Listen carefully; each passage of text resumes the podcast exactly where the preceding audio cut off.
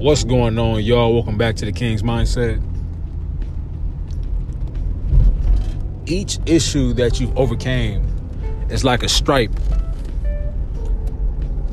Every battle that you fought and won, or at least stayed alive after, is like a scar.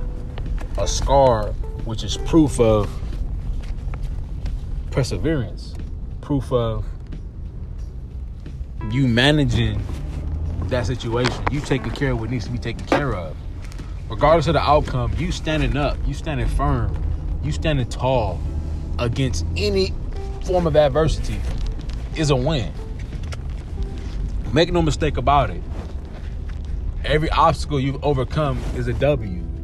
And you should treat it as such. By treat it as such means you should truly appreciate what you've been through so you could know what you can do in the future. So if you did a test that's made for seventh graders and you in the ninth grade now, that should be proof to yourself that you can actually do that test and do good. Because now that you're, you know, two grades past that test and when you've had it previously, now you at least know certain formulas. Now you at least know how to better maneuver when it comes to answering certain questions. Gather them wins up. I want to talk to y'all today about overcoming obstacles. An obstacle is, is simply situations that you went through. An obstacle is simply something that you had to encounter to get to your current plight in life. So if you was a part of the, the gang life in your earlier years, but now you've developed, now you've created some know-how within yourself to where you know that that same gang energy that you was exploiting expressing could be relate better in other ways. It could be better used in other ways.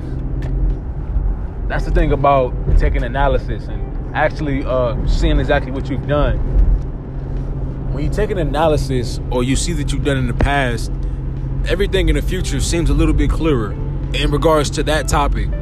So like i said about taking a test in seventh grade you being in ninth grade now that seventh grade test should be easier. Not easy, but easier. Just like a real life situation. Like if you dealing with women that aren't trustworthy, now that you've dealt with women that aren't trustworthy and you've overcame those, now you're no longer with these women. Now dealing with them in the future is a little more easy or simpler. Things are a little bit more easy to see what is fact and fiction. It's easier to see what the forest looks like behind the trees. And that's what it's all about. It's all about making adjustments, analyzing your life for what it is, and try to make it better. Now we all care about money. We all want money, even though it shouldn't be the, the crux of your life. Money is a means. Currency is a means to something. It's a means to something. It may be a means to an end. It may be a means to your demise. It may be the means for your success. It may be a means for the most optimum future for you and your loved ones. Which for the most case, which for the most part, in most people cases, which is that you want it to have for your descendants. You want it to have for your loved ones. You want your loved ones to be of wealth. So issues would be more manageable one common thing that is uh I'll say misrepresented far too much is that money is evil. Money is not evil. People's misusage, people's obsession, people's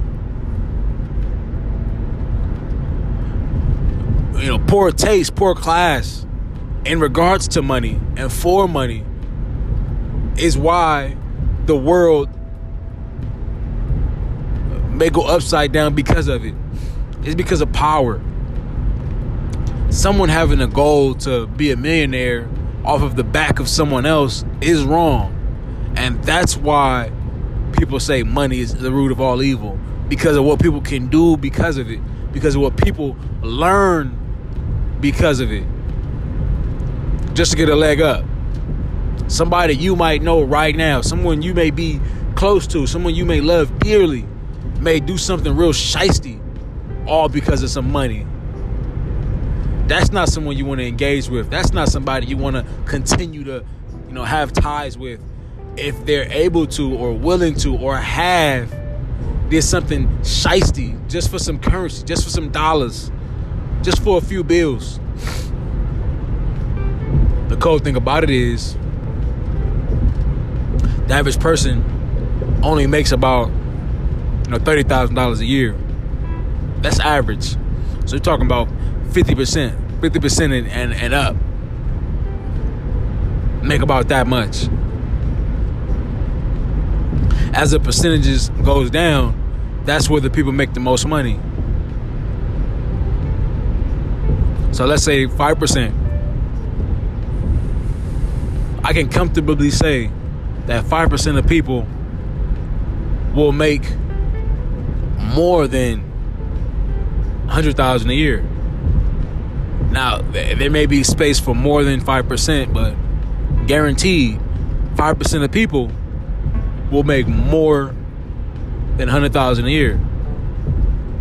So that's to let you know that money is something that a lot of people strive for, a lot of people want to get, but the majority of people can't attain it. The majority of people are unable to create a fountain of wealth. So I challenge you all to think about what you care about. What's really around you? And how can you use your current situation to make more money without taking from others? Without creating a shisty move on behalf of another individual? I challenge you all and i know along your journey you're liable to find a situation that you should persevere where you should overcome. And the real victory is when you overcome that challenge. The real victory is when you fight through adversity and win. When you fight through adversity and determine a new path for yourself. That's where the win lies. Be getting back with you all later. I want you all to stay blessed. Let's keep grinding. Keep growing. Peace.